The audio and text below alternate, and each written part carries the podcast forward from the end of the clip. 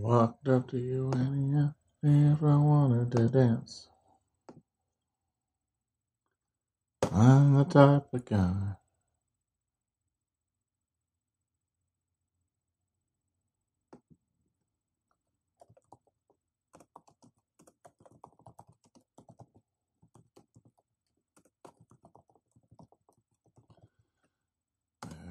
Going to the chapel and we're gonna get married.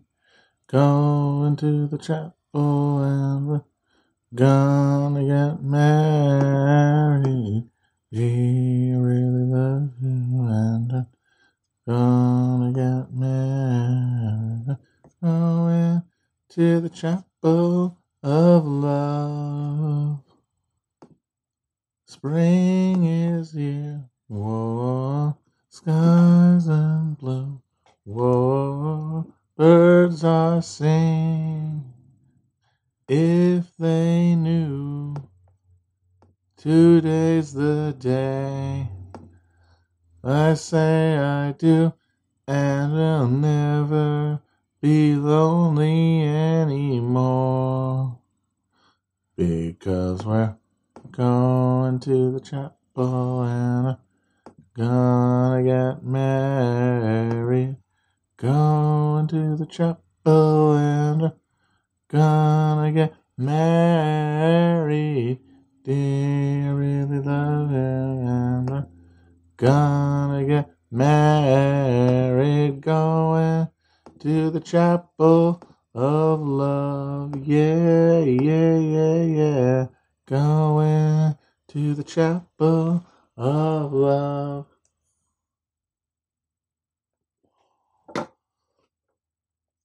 All right. Hi, folks. I know it's a little late, but this week has been very busy. But I did not want to let the week end without doing what I said I would do last goddamn week, what we goddamn came here to motherfucking do, which is go through this here book. First Class Passengers on a Sinking Ship by the late Richard Lachmann, R I P, to a real one. And so I said, I don't care if it's a Saturday.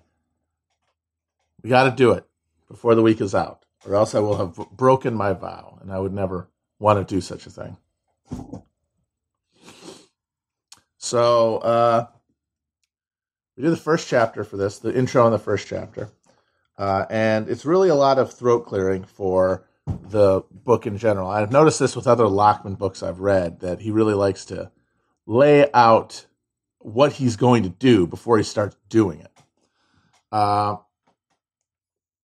so the first chapter is really him laying out the uh, premise for the rest of the book. So we can use this chat here to go over what that premise really is. Uh, and what it boils down to is Lachmann identifies uh, modern capitalist hege- hegemons, uh, and specifically notes that there are in the modern, early in, in, in modern era, there are uh, a number of states that vie for hegemonic power: Habsburg Spain, uh, Louis Napole- Louis uh, the Fourteenth's France, uh, but then of course the Dutch, Great Britain, and the United States. Uh, and Spain, the Habsburgs, and uh, the French never managed to achieve any kind of hegemony. Uh, but we do get this uh, this unbroken, really, line of, of capitalist hegemonies that move geographically from Amsterdam to London to New York slash uh, Washington, D C. Uh, and what has happened with all of them is the internal contradictions bring them down. Uh, that is uh, the the essence of, of Lachmann's thesis here. His his specific uh, fixation is this concept of elite conflict that he is uh, he talked about in other books, and which he poses as sort of a, I don't know if he would necessarily say it's a, uh, it is a challenge to the Marxist notion of class conflict, uh, because Lachmann uses this uh, concept of elites rather than ruling class, uh, or, or, you know, capitalist class or whatever. He says that the elite is sort of uh, economically heterogeneous. Like its relationship to means of production is not fixed across an elite category. Uh, you have a bunch of different elites gathered around different economic spoils, basically.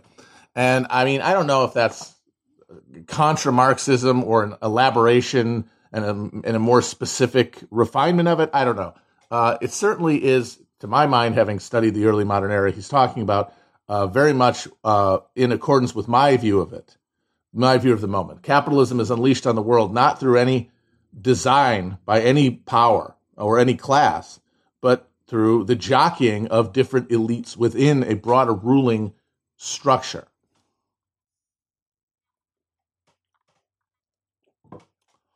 And so for Lachmann, three of these states who start fighting it out in the early modern period, starting with the Spanish Habsburgs, uh, the first state to really be able to vie for hegemonic power in the European context. Uh, they they they don't do it. They fumble the bag. They decline post, especially after this uh, the loss of Portugal and the the end of the Thirty Years' War. Uh, they they decline. Their decline is pretty much terminal at that point, and, and coincides with the rise of France, which also makes a play for hegemony. Fails to get there either. Loses theirs at the in, in the thirty in the Seven Years' War. Seven Years' War would ends the chance of France to have uh, a hegemony over what is emerging now as like a European capitalist world system that is now interacting with all these other parts of the world uh, to create colonies and to extract resources to feed uh, markets in Europe. Now, what do we mean by hegemony? Because like, why do we say Spain and France failed, but the Dutch, the British and America succeeded? It's because uh, to be a hegemon is not simply to be first among equals within a competitive framework. Uh, it is to be the state that basically writes the rule book that everyone else has to follow. Uh, and Spain and France never pulled that off. The Dutch established, really, the global rule book uh, and then turned over management of it to uh, the British, who handed it over to us. So you are seeing this like global system sustain itself essentially by changing hosts, right? But that's not uh, Lachmann's focus. Lachmann is focusing on the specific polities that these things pass through, because capitalism did not end with the fall of the Dutch uh, Empire or the decline of the Dutch Empire. Far from it, it expanded. But it left the Dutch in a situation of specific decline. They were no longer in the Netherlands writing the rules. They now had to uh, compete with everybody else uh, with rules that were being decided in London and not in Amsterdam. And then eventually, even though England was able to sustain a hegemony longer than uh, any previous uh, uh, uh, competitor, uh, attempter to grab it, they too fell and experienced, even though the country wasn't destroyed, uh, experienced a decline in influence and power and ability to write the real rule book. And now we are in the United States uh, in a situation where our hegemonic position is in decline. That's the whole premise that Lachmann starts with, is the U S is in, an, in is in decline because its state capacity can no longer be wielded by anybody. And I, I agree with that. And so he starts from that premise and says, okay, so if we're falling, if we're failing as a hegemon, why did previous hegemonies fail? And so the first chapter, he kind of looks through all the reasons that hegemonies fail, that there is uh, an undermining of a cohesive imperial colonial project. And uh, what he identifies is uh, two significant threats. One is if uh, the colonial elites that emerge to manage the periphery of the empire are able to assert independent, autonomous influence over the metropole. Uh, and when that happens, you have deep destabilization.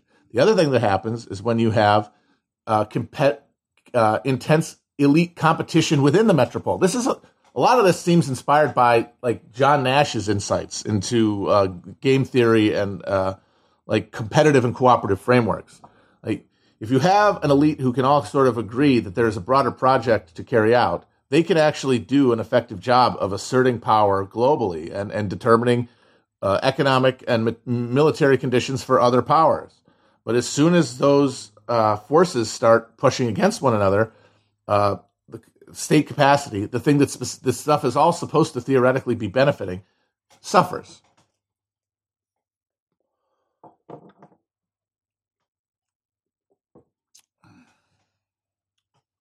So with Spain, uh, they were basically fucked because there was never a there was a deep uh, dissension within the imperial powers at the center of the uh, uh, empire, and uh, in northern or in the in the in the equatorial basis as a, uh, for Spanish rule, you had vastly rich uh, existing social structures that colonial authorities could uh, leverage to create independent bases of economic and military power.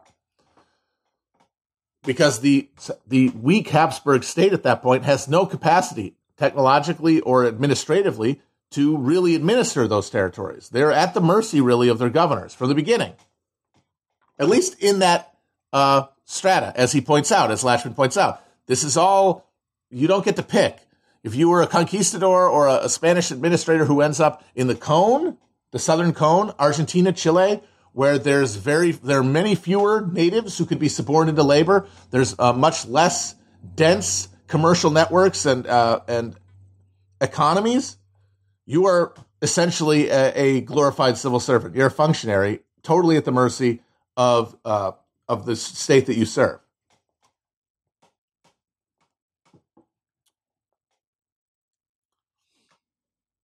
And you have that pulling against Spanish uh, power.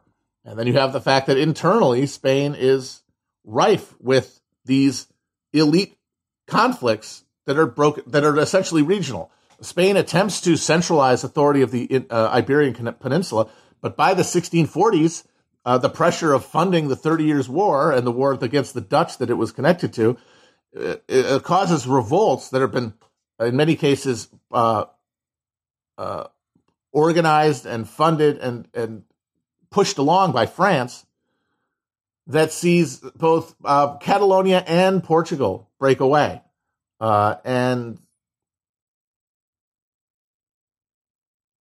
Spain is basically defined at both poles by this pulling away. Uh,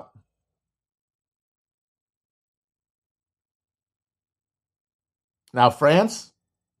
They who come next.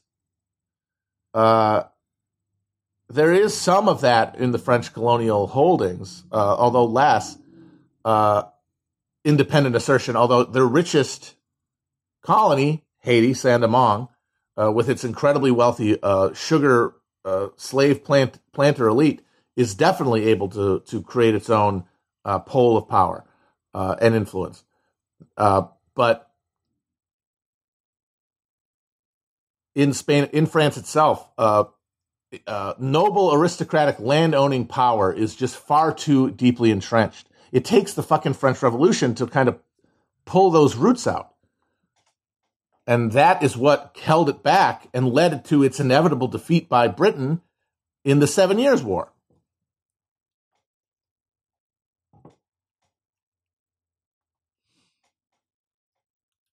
And in between, and then, of course, so those guys are trying and failing. Who's succeeding? Places where those sort of asymmetries don't don't occur.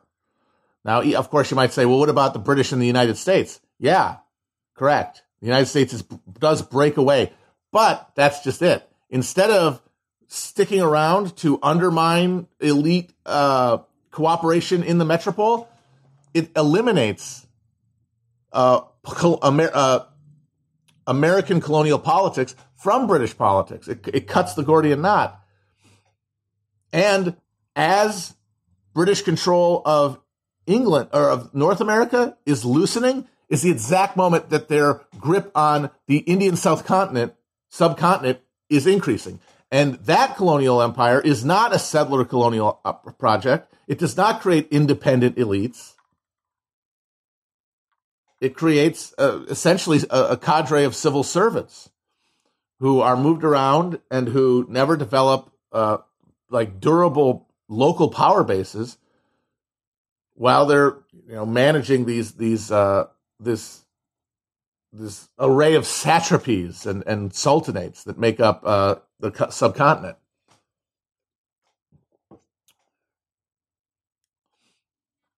So then, how do they fail though? If they if so, if some succeed because they are able to hold off uh, that accumulation of crisis and elite competition within the periphery and in ter- and in the metropole, what what what happens to bring them down?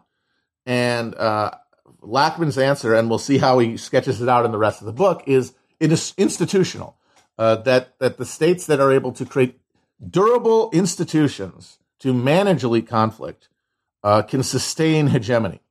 But creating hegemony increases the uh, pressure within these, uh, you can only ever call them truces between elites. There's never a full pact. There's always veiled competition that breaches itself when conditions change. And the condition of asserting hegemony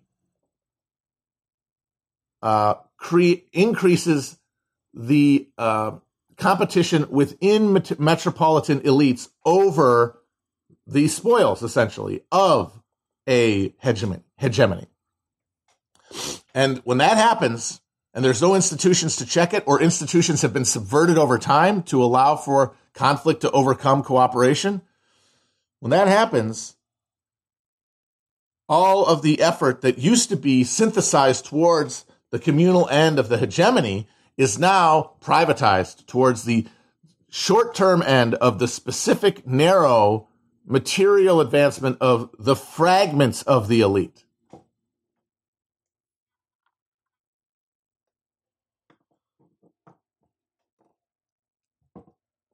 And this is why I say this is Nashian, because it's like, if you guys are all competing, you will undermine one another. So that's the first chapter.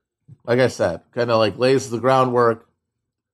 Uh, and then the next chapter is going to be about the specific way that military power was leveraged to sustain like, uh, colonial cro- uh, colonial projects that could compete for hegemony. And the answer is, of course, this is a military project, first and foremost, that begins with the military revolution. That coincides with of the of the fifteen hundreds. That coincides with the conquest of uh, of the new continents at the same time.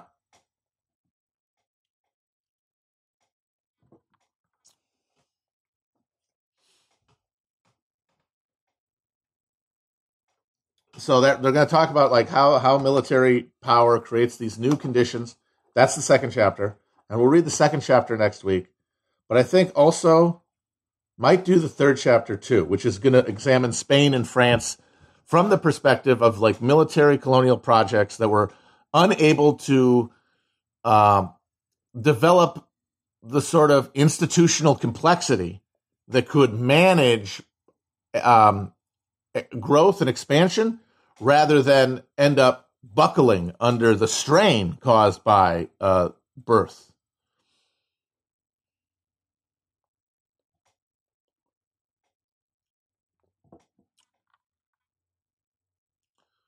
But it'll be interesting to, to read this because, like, at a certain level, I find that that begs the question with the, uh, to say, you know, institutions. It's like, well, okay. Like, well, what allows one, uh, institutions to emerge in one context and, and not another? It's not people deciding, hey, let's get some institutions. It's never That's never the answer. They emerge out of people dealing with crises and emerge out of Uh, contingency, and then are sort of solidified by practical use over time. Use not to everyone, of course, but to specific regimes of elites.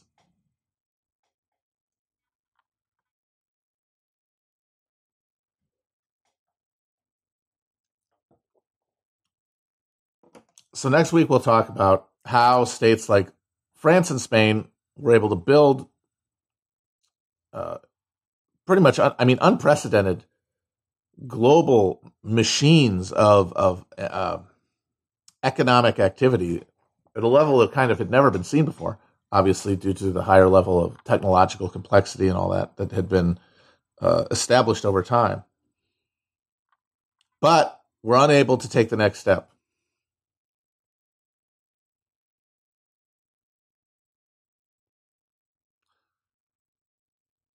But uh, it is interesting to take Lachmann's assumption uh, that the U S is in hegemonic decline with the insight that we got from the making of global capitalism, which is that the American state structure is inextricable from the maintenance and uh, of global capitalism, that there is no new host to take the spirit of capitalism from, to to find a new headquarters. Uh, Lachmann says, like, uh, that because of decline, uh, America's decline, we know that the era of European hegemony is over because there is no European power that could take uh, headquarters or Europe as a whole. They're not. They're no more. They're less viable than us, significantly so. So then, who takes the who takes the the parasite? Who holds the slug in its brain? The obvious answer is China, of course, but I mean, if that happens, are, are we seeing a continuation or the beginning of a dramatic transformation? That I don't know. And I don't think we're going to get much in this, but maybe we'll read something about China next. Maybe that makes sense to read. So give, give me everybody who's read a good China book. That might be a good idea. Logical next step after reading this. Because I honestly don't know what, I mean, obviously Panitch is dead, R I P, but uh, I don't know what Sam Gindin uh, thinks about the notion that America is declining as a hegemon. Because that does mean, in a me- meaningful sense, then, that capitalism as a governing structure is in decline. And is there really any evidence of that? I don't think so. It's uh, the, t- the uh, capitalism's grip is only tightening by the day.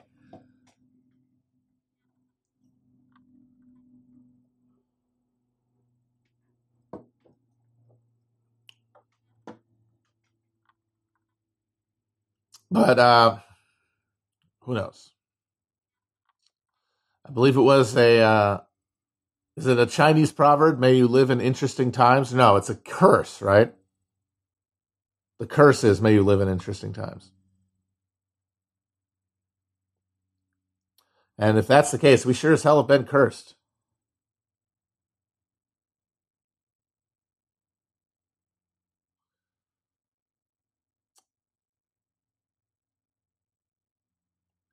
Yeah, I think one thing that uh, that historical analysis uh, that limits its ability to really allow you to understand this current moment, you know, it, it can get you a lot of places, but there is a big gap, and it's that when you as, uh, uh, analyze past structures, events, people, it's in a assumed, uh, a relatively assumed overwhelming, like, homeostatic relationship between, you know, the natural world and human events. Like, you will talk about climate change and how it causes huge crises and undermines states and destroys empires. But that is with an assumption of an underlying um, predictability. Like, these cri- these things that happen are all within a certain band that is acceptable and that essentially holds up a greater stability. But the current moment, I think, is defined by one where that can't be assumed. And it really is when you make that assumption, it's where you clamp off to start investigating, where you decide to just assume continued stability given current conditions. That's going to give you your answer, really. And none of us know where to do that because we are all just, uh, we're all just looking at the sky and waiting to feel our knee twinge, you know, like a like an old guy sitting in front of a, a soda fountain or something.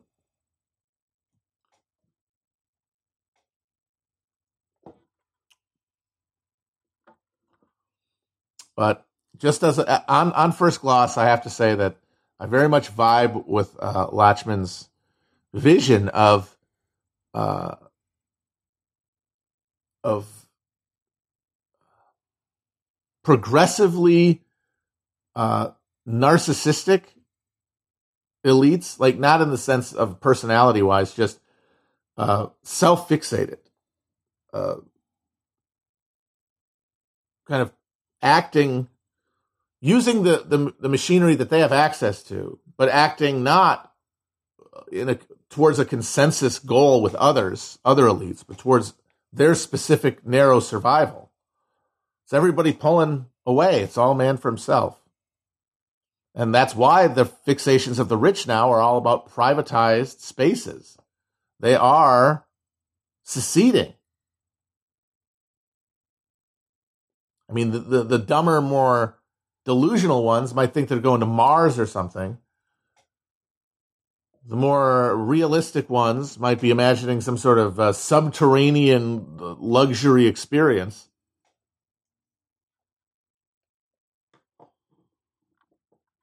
And honestly, like the most uh, optimistic, the ones who don't think we're going to have to go to space or go underground, who thinks that we can't fix this stuff to a point of like stability, their fantasies are things like fucking Neom.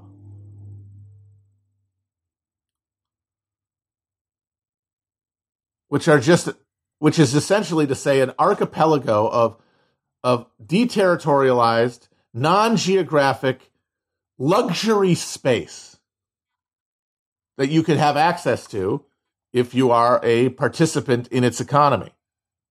If you aren't, don't, good luck.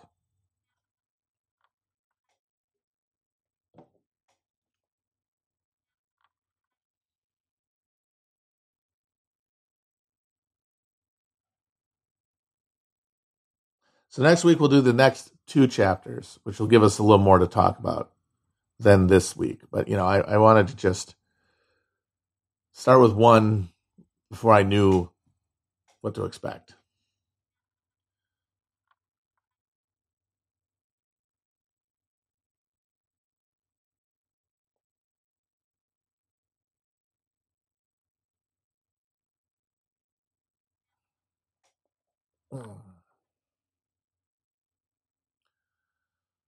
I would like, yeah, subterranean communism.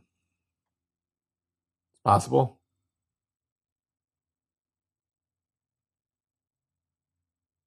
Maybe that's what it would be. It would be like uh, in, in the air-conditioned, uh, like arcologies of the wealthy on on the pla- on the planet's surface. You have just what we have now, but worse. You know, the same sliding scale where it feels like it's the same, but everything is changing around you and getting worse until one day you stop and look backward and you're horrified at how much you've allowed to uh, become normal. Uh, that process will just be continuing. Uh, and then like real experiments in human human sociality and, and religion and uh, community are going to be carried out underground.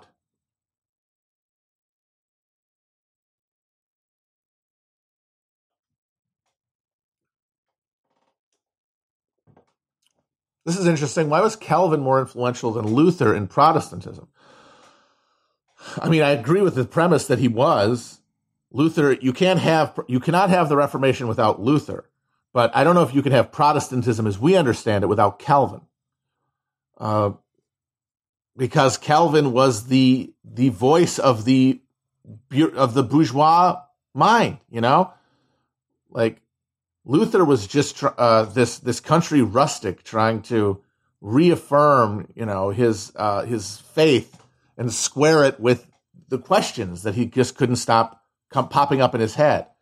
But you know, it, the life experience, the thing, the people who who took that and ran with it were people who were living much more alienated lives in urban areas where they were forced to treat each other as strangers, where they were forced to leave their Christian love in at their at inside their homes if they wanted to survive in this this new uh, atomized social space. And how are they to, to manage that? How are they to manage that relationship? And it was Calvin who was able to formulate a uh, a intellectual catechism, taking all of the stuff that you used to have to ritualize, taking all of the stuff that so efficiently required a giant fucking uh, cathedral and fifty thousand fucking friars and monks running around, and and parish illiterate parish priests doing mass all day, and reliquaries of saints' bones, all this stuff that you needed to encounter to affirm your belief in like a, a supernatural deity that that that that uh, you have a that understands you and recognizes you.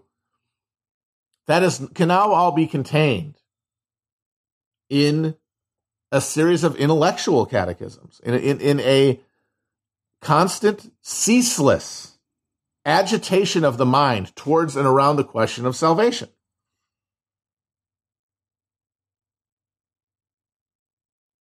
Now, the, the medieval subjects didn't need that for the most part. They were standing with their head behind a fucking cow all day. Last thing they needed was fucking having to worry about going to hell in addition to that. For the love of God, let a man drink his mead, Uh, run around with his pants off, sin, but also recognize the church, and don't, uh, carry out its rituals, and then be saved. What a deal. That's no solace to the city dweller. It's no solace to the burgher. It's no solace to the bourgeois.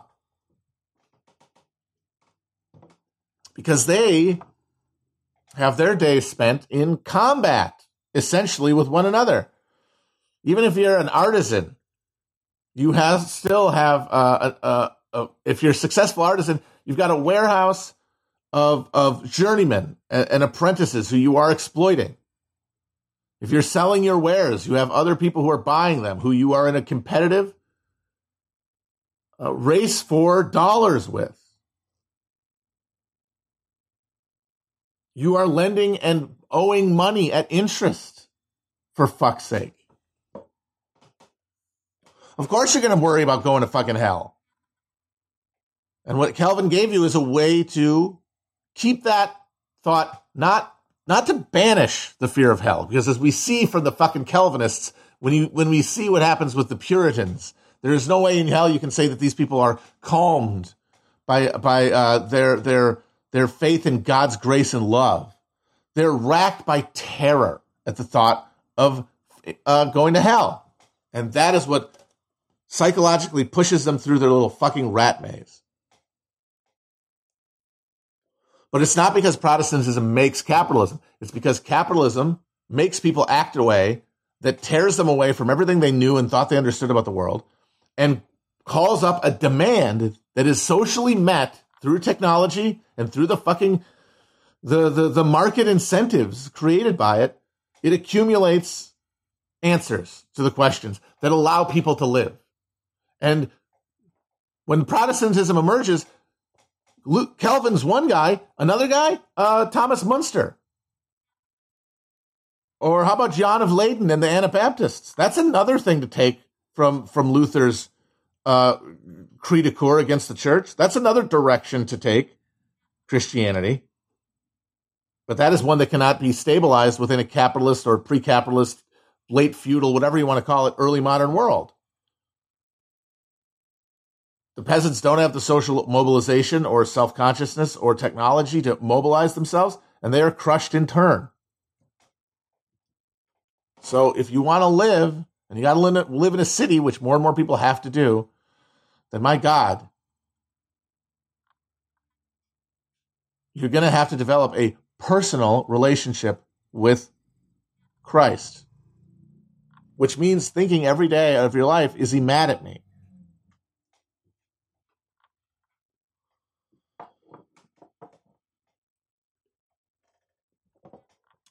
And so that's why Calvin is the most important of the of the thinkers of the um, Reformation, because Luther spoke in you know uh, public uh, in populist language, in vernacular language, and in so was in so far was sort of uh, arrested in its development towards a totally intellectualized Christianity. Because remember, for Luther, there were certain things that he couldn't explain rationally, but he just felt and knew were true, like the presence of a true a true presence in the Eucharist. So don't, uh, the, the Eucharist, communion, not in the Bible. Just like all the other sacraments that Luther condemned, but he couldn't throw that one away. He couldn't get rid of that one. Now, he couldn't get rid of infant baptism, because if he got rid of infant baptism, uh, Frederick the Wise, his patron, would have cut his head off. Or drown him in a river if he wanted to be ironic. Because infant baptism was the covenant between the person, the mere human, and the society of orders that it was brought into. The Anabaptists had to be hunted down and killed because they denied sovereignty. They said that you get to choose your sovereign. Uh-uh. So Luther had couldn't go anywhere on that one. He had to leave that one be. But he stuck on the Eucharist and fought Zwingli in Switzerland at a time when you would think that the most important thing in the world would be solidarity, Protestant solidarity against the reacting Catholic Church. But he couldn't do it. He couldn't go along with Zwingli, even though Zwingli artfully pointed out all your arguments about the other sacraments also apply to uh, the Eucharist. And Luther's response was, there is a sense, there is a feeling in the Eucharist, there is a presence. It is, it cannot be perhaps put into words, but it is felt by me, and therefore by all, because that was how Luther's mind worked. And so he had to defend it. He had to defend true presence in the Eucharist. Those uh, those dissipated, increasingly abstracted uh, Genevaites and and uh, and Huguenots and Dutch, uh, they were moved by the stone logic and reason of the Calvinist uh, rejoinder.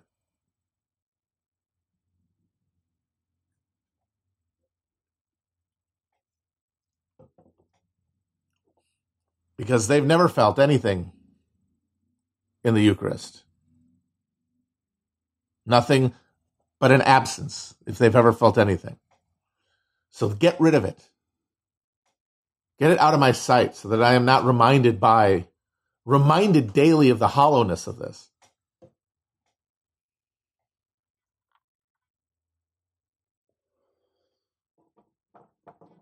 And also, it fulfills the job of creating a fully democratized church, because you need a fucking priest to administer a fucking uh, Eucharist.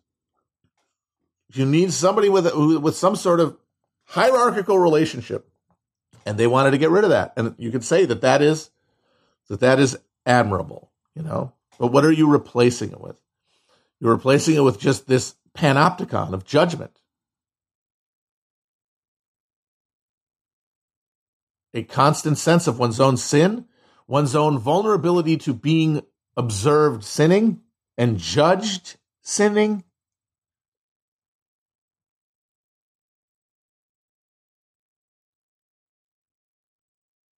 Yeah, the Scots go crazy for Calvinism as a way to uh, resist uh, the English church.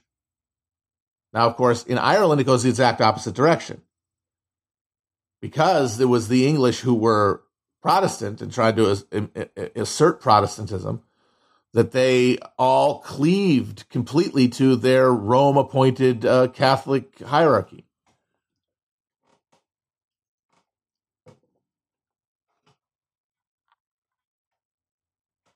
But by this time, like, um, you know, they're already sending Scots to the Pale of Settlement in Ireland before that, you know, so...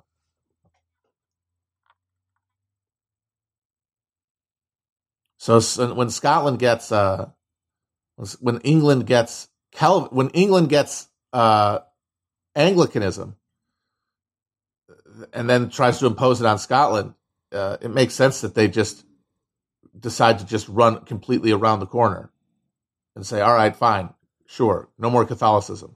But also, uh, no more Ponzi English fucking uh, guys in robes telling us anything. We will throw a fucking stool at you.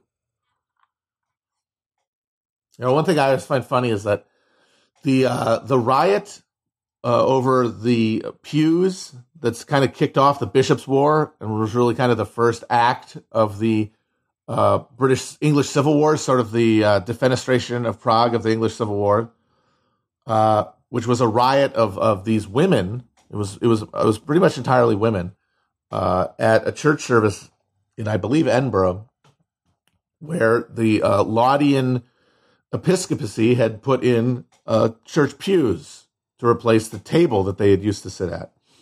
And uh, the ladies went ham and started throwing the, the stools, started throwing uh, the tables around.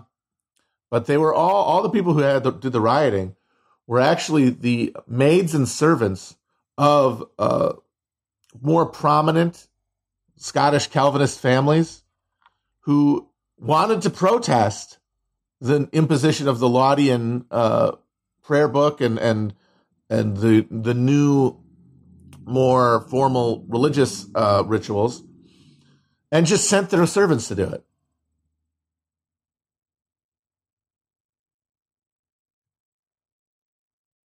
They're just like, hey, you know, can you go pick me up uh, some bread and a some mead, perhaps, and then, you know, just go chuck a stool at the fucking uh, archbishop's head.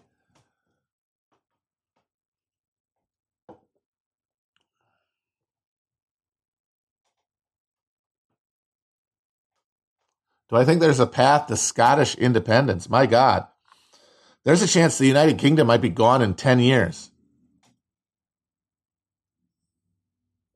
And I honestly think a big reason it might happen is because England wants it too.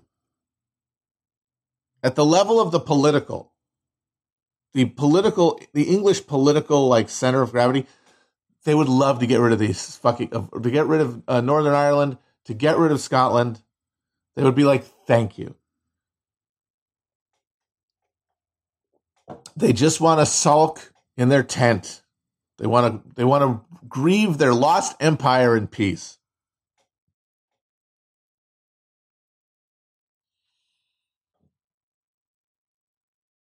But I mean, you have a real, a real possibility of Sinn Féin government in the Republic of Ireland and Northern Ireland within the next four years. Now, the Scottish, I don't know exactly what their leverage really is to demand another referendum since they blew their shot, but I don't know. I could see maybe them doing the Catalan thing and conducting an unauthorized referendum just as a, uh, as a gambit, basically. Just maybe uh, begin a negotiated process. I don't know. I don't know. We'll see. Maybe things get to a point where one faction of the fucking Tories or something has to make a deal just to, for short-term survival that, like, sacrifices the long-term interests of the empire. That certainly sounds about right. Remember when David Cameron agreed to a fucking Brexit vote just to calm down the U KIP people and prevent bleeding from the Conservative Party? And then it fucking won, blew up his entire fucking shot, his entire game, his entire uh pol- the entire like unified bipartisan uh consensus of, like, political economy for the the, the Great Britain, and they've been literally scrambling ever since. In that context, you could really see uh Scotland maybe trying to leverage something, but I don't know. I mean, that oil is pretty pretty expensive right now, right? That makes those those uh, uh, those derricks out in the North Sea look really tempting as a as a revenue source to turn you into like a like a little mini Norway.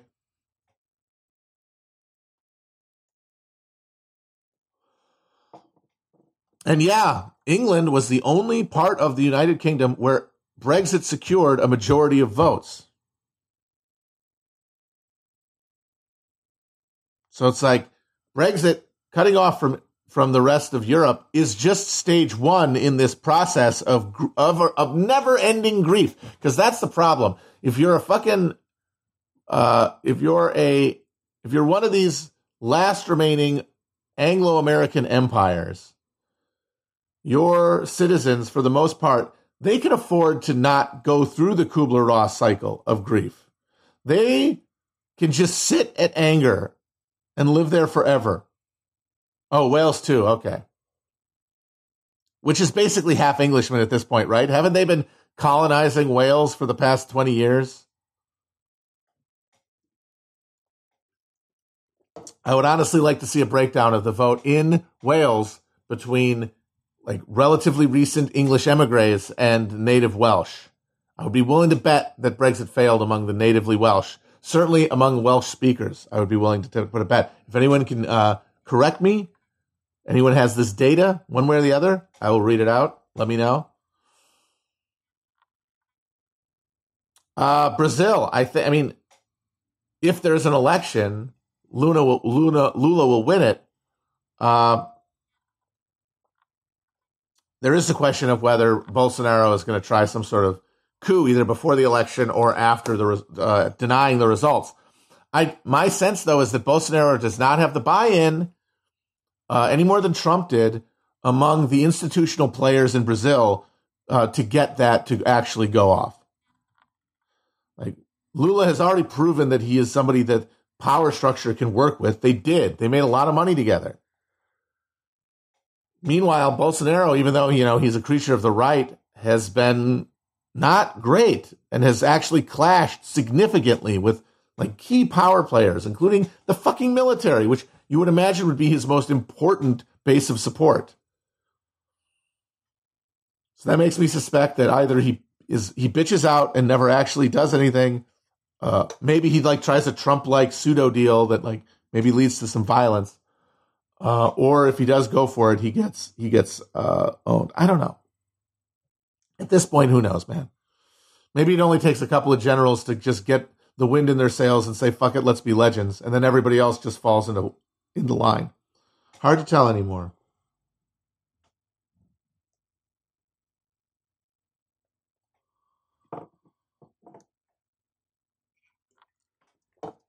And yeah, of course, like U S support would be key in either case. And I just don't see the U S for the same reasons as the uh, institutional players in Brazil.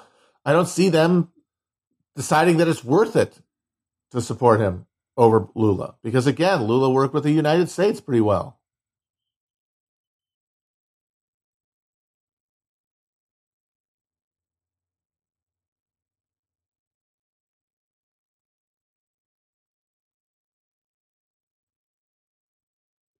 Why did Obama help them do Lava Jato?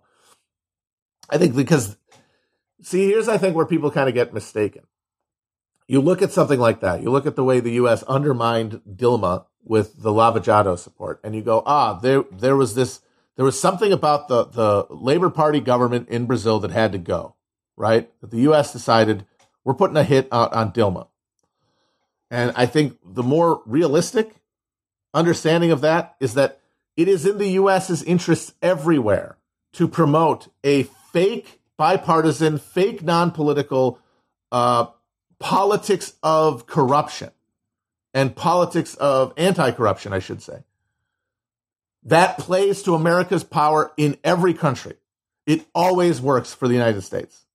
Maybe you might have some short-term problem, uh, like, but in the general, everything works out fine. It's worked out fine for the U S It's perfect. It, it is a way to go to war with any residual socially based politics that exist in a country. Because corruption, what we call corruption, is how social structures are able to persist in the face of capitalist atomization. In the nineteenth century, in, in, in, in New York, the Tammany Hall machine provided real benefits to the poorest people in New York. Or the poorest white people in New York, anyway.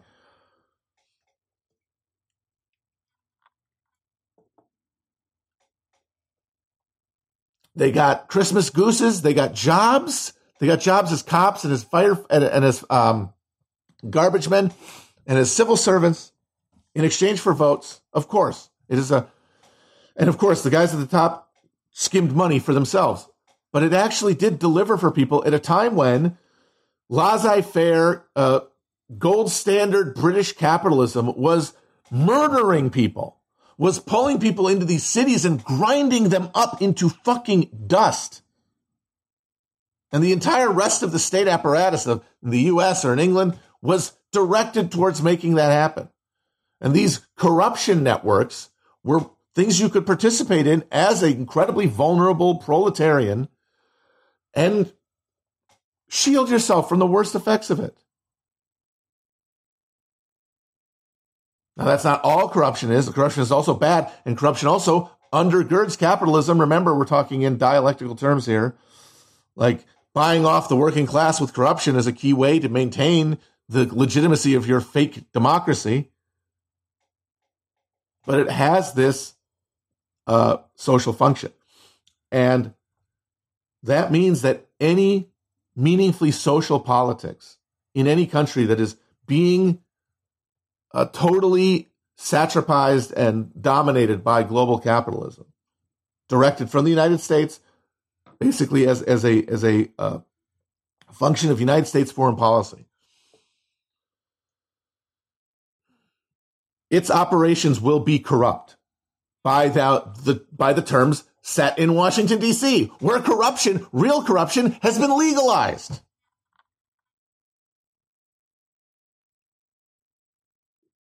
Where the working, where the ruling class buying the state is just the function of the state that we have all normalized and accepted. So we get to define corruption and then ap- uh, apply that definition to every country on earth and use it as a justification for firing prosecutors and denying aid money and destroying political enemies of the pro-American comprador faction in that country's politics. So the U S isn't going to make an exception for Dilma just because the labor, the worker, the Workers' Party of Brazil plays ball. If she falls, big deal. If she stays, big deal. We're maintaining our hand at the tiller. And I think that is, that's probably the number one problem I see with people trying to apply, you know, deep political lenses to things, is you assume that every outcome that is to the benefit of capital, the American empire, however you want to define it, was was specifically engineered by it. No, the whole point of having hegemony is that however the ball falls, you get to fucking pick up the goddamn rebound.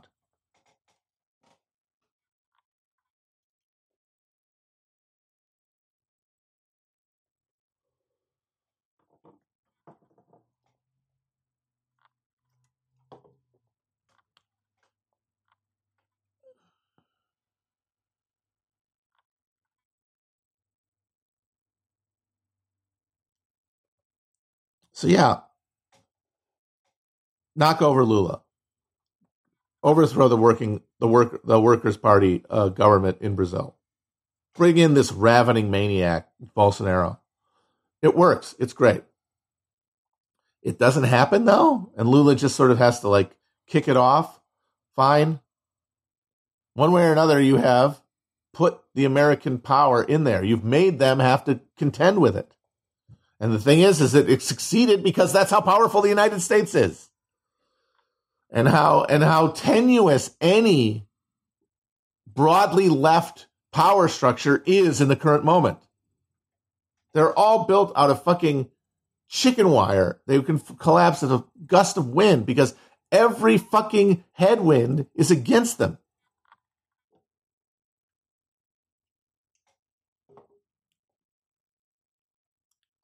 They're essentially squatting over like these extinct dynamics that had created these political and social formations, but was not sustaining them anymore. It's not sustaining them anywhere. They're they're dissolving. And that is what we see when good old-fashioned American uh, meddling, when good old-fashioned American concern trolling over corruption manages to knock over this incredibly powerful, previously dominant political uh, force in Brazil. Holy shit. Maybe all this shit is really made out of spun fucking sugar.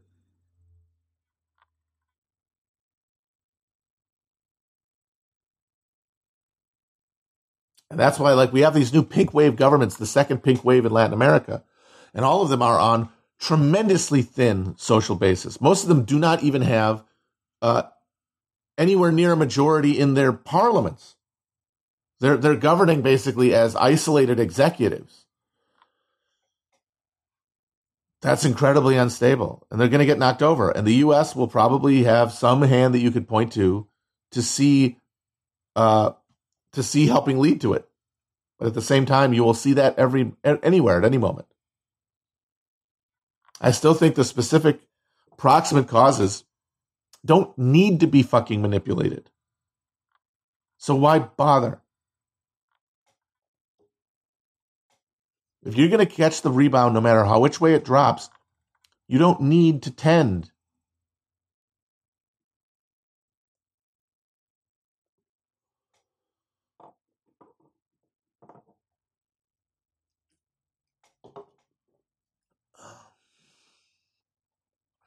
Yeah, and like you look at Lula coming back, you know, he's got, once again, he's got to do this thing where they got their vice presidential nominee is just a, a, a slug. This this reactionary turd holding on to one of these like little regional uh, power brokerage firms that disguise themselves as political parties that Brazil has. And the reason Brazil has that is this is a legacy of the dictatorship. Like all the years where civil social orders are built out of emerging capitalism, when capitalism really starts to like industrialize and urbanize and secularize and liberalize a population, which always happens at some point, and which for most of Latin America happened in the twentieth century. A big portion of the time when other states are, you know, developing these civil institutions to channel this ferment, it's decapitated. There's no fucking political process. It's completely arrested. So there can be no national political ideologies or, or solidarities, uh, identities, social beings. There can only be the localized, the particulars, and local networks, uh, excuse me, of patronage. Corruption I was talking about, a social form of power. Cor- and, and yes, reactionary because it is uh, not connected to uh, a class as such, but rather composed of members of different classes. And then the worker, the Workers' Party eventually does create like a national conception of class. And you do now have, you know, there is a broad working class support for the Labor Party, the Working Party, Workers' Party, that has, of course, been undermined by the spectacleization of politics recently and the failure of the, the Workers' Party to be able to actually deliver on a lot of their promises as uh, as the money ran out, basically, as as as global austerity started to choke things off.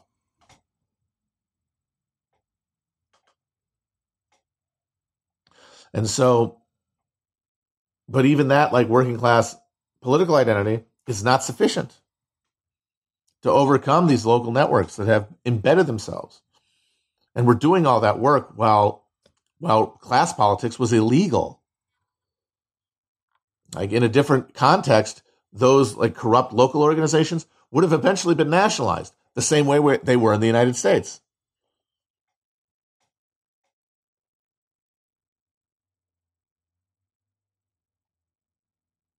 I honestly don't think any podcast gets Thiel bucks. I would just like to say this, because I know a lot of people say that we get funding from different sources. And I know, I'll tell you, the only funding we get is from viewers like you. It is all listener supported. And I know that it's like people think it's absurd that that many people pay to listen to us, and they think that that's fake. And I understand why, because it's crazy. I don't understand it myself, but it's true. Again, I can only know because I'm me and I have experienced it. Now, they might be doing it secretly while I don't know it. But again, how can I assume that? I have to assume the world is as presented to me to a certain extent. So I I, could, I see their other podcasts. It's like, yeah, they all plausibly are getting the money. Realistically, given their audience, everybody is getting what they probably are getting put by audience members. There's no funding source. What there is is, though, there's this parties. There are these parties. Like the whole thing that these people have been talking about is literally just a party circuit. And those parties are all sponsored by things like literary journals and cryptocurrencies or like uh, start uh, web startups. And they have, you know, uh, open bars and canapes and stuff. And that's a incentive to get downtown people to come and hang out, to bring cool people in contact with people who they essentially have to hang out with if they want to get the free drinks and maybe the cocaine in the bathroom. They're, it's essentially the way that like a rich family on the block with a nerd child would like get a pool or something, like Martin Prince, you know, get people to come over. Like you have to hang out with Moldbug if you want to have this free wine. It's just a, it's just an extended Peter Thiel funded uh, effort to get his friend Curtis some friends. That's it. Now, I know that they all think that that's part of some sort of broader uh, uh, psyop on the American public. Like, this is how we're going to create, uh, we're going to how we're going to complete the cycle of German idealism and and and immunitize Trumpism by by getting key influencers on board. I, get, I know that's what they think they're doing. At the end of the day, it's they're bored and they want to have a good time, and they want to have a good time with people who, you know, can can bat it around, can do bants, and that's not true blue conservatives. It's not QAnon people. Those people are, I hate to say it, hicks. They're not dumber than anybody. They're not worse as people, although they are often bad people. But they just do not have the ability to express themselves with the liquid crispness that these kind of people like Peter Thiel want to be around, because they imagine themselves as old world aristocrats surrounded by sharp-witted courtiers. And they're trying to create that social reality. They're bringing together courtiers the way that Louis the fourteenth builds Versailles and all the fucking nobles have to come suck up to him. If you... In a place where, you know, everybody's paying way too much rent and they're paying like twelve dollars for a beer at every fucking uh, bar in lower Manhattan, a place that's going to have an open bar every like every weekend is a place to hang out.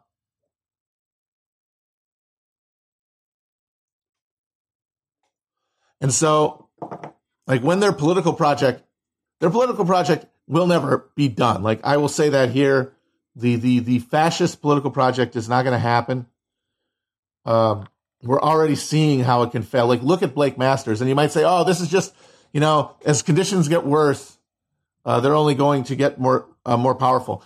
As conditions get worse, uh, the center of gravity of politics collapses, and we don't have a center to conquer. We don't have a space for all this effort to be unleashed. Uh, all that energy to be unleashed on.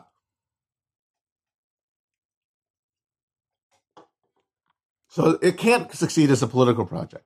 What it can do is curate a guest list for the apocalypse.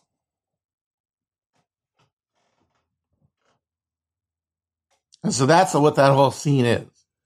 It's people curating a guest list for the apocalypse. And that's fine. I don't judge it. Partly because I don't think it's some like horrifying threat. Because I don't think that we're, I don't think that our conditions are being led by our political choices or our political subjectivity. We're being pulled along by currents that are far deeper than that.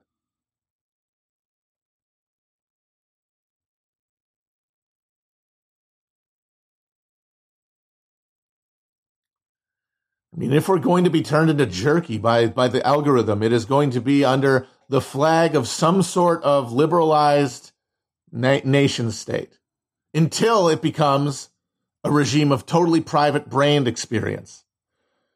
And at that point, everyone within it is making a choice to live under those conditions, or they're being totally dehumanized out of their opinion mattering to anybody.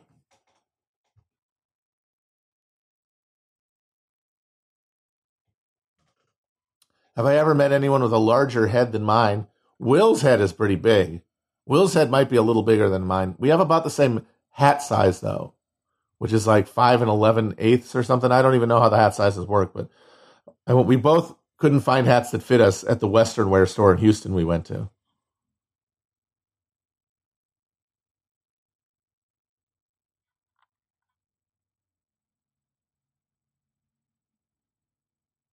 So fretting about, like, some tedious people writing articles and uh, and hanging out, and even running for Senate in the case of a dope like Blake Masters, uh, it's annoying. It, it can cause proximate harm to specific people, but it is not a main current of anything. It is not. It doesn't need to be in, imbued with a moral dimension, really. It can be something that you just decide to like pay attention to because it's funny to you, or not pay attention to because it's boring. You're not really required to care about it, in my opinion.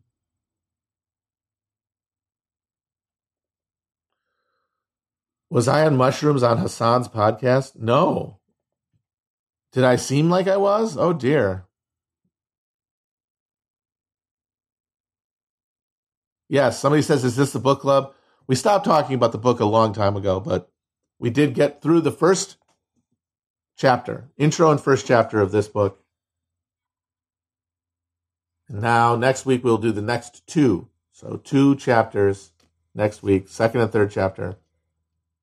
First Class Passengers on a Sinking Ship. All right. Good talking to you guys. Love you. Mwah.